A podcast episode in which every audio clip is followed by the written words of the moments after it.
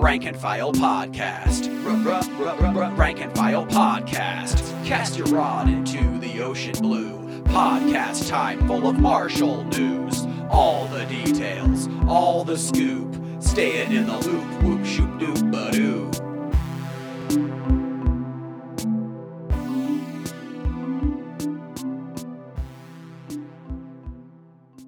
So I want to welcome everyone to the inaugural Rank and File podcast. Uh, today we're kind of going to be centered around some pretty exciting news, um, that being teacher vaccinations within FCPS, and later on we're going to have an interview with one of the first teachers to be vaccinated at Marshall.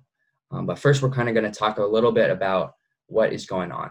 Uh, FCPS, the school board, um, sent a letter to Governor Northam requesting that um, uh, school employees be put in a priority group, that being uh, priority group 1B, um, so that they could start teacher vaccinations.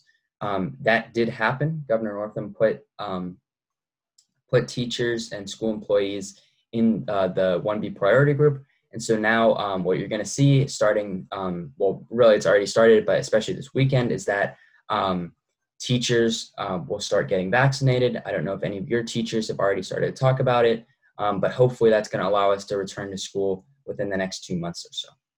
Well, okay, teachers are going to be able to get vaccinated, but I mean, if we're going to go back to school, students need to be vaccinated too. Hopefully, I don't know. I, I personally don't think so. Um, that hasn't been a thing that's happened anywhere really. Um, what they've what the Fairfax County Health Department has been repeating, um, per per their higher ups at the CDC, is that um, kids are less likely to um, both uh, receive and transmit the disease. So I don't think we need to be vaccinated. And on top of that, the the transmission rates are very very low right now, both um, within FCPS schools and um, across really the world. So I don't feel like I would need to get vaccinated to go back. I don't know about you guys. We are eventually going to get um, the vaccine. We're probably going to need to get it uh, to return immunity. And I know that that second um, vaccine, the Moderna vaccine, um, I believe, um, is approved for people 16 and up. So I think that applies to most of most of the school, not all of it. Most of the school, yeah. Yeah, and I heard something. I think it was on Wednesday on the radio saying that. Um, I mean, I know, like heard it on the radio, not like actual, like firsthand, whatever. But um, something that there was a study done about kids who were virtual and kids who were in person, and that transmission rates weren't very different, which I found interesting. Yeah, no, and that's that's been known for quite a few months now. I mean, there's been major studies that have been done, and FCPS data backs it up all the same. Um, it's been kind of clear to me that the the school board doesn't really care, and so they're gonna go back once they once teachers are vaccinated at the very earliest. All right, so we want to welcome on our first teacher interview, Mr. Bello. How you doing? I'm doing very well. Thank you for having me. Um, so, do you want to share the big news from the other day?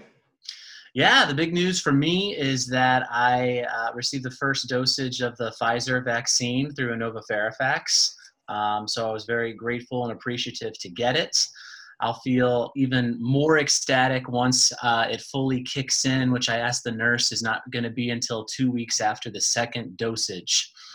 So, just coincidentally for me, when I got it on Tuesday, and my second appointment is on February 1st, just uh, the dosage should be fully good as well as it can be for, uh, on Valentine's Day. So I'm, I'm feeling the love.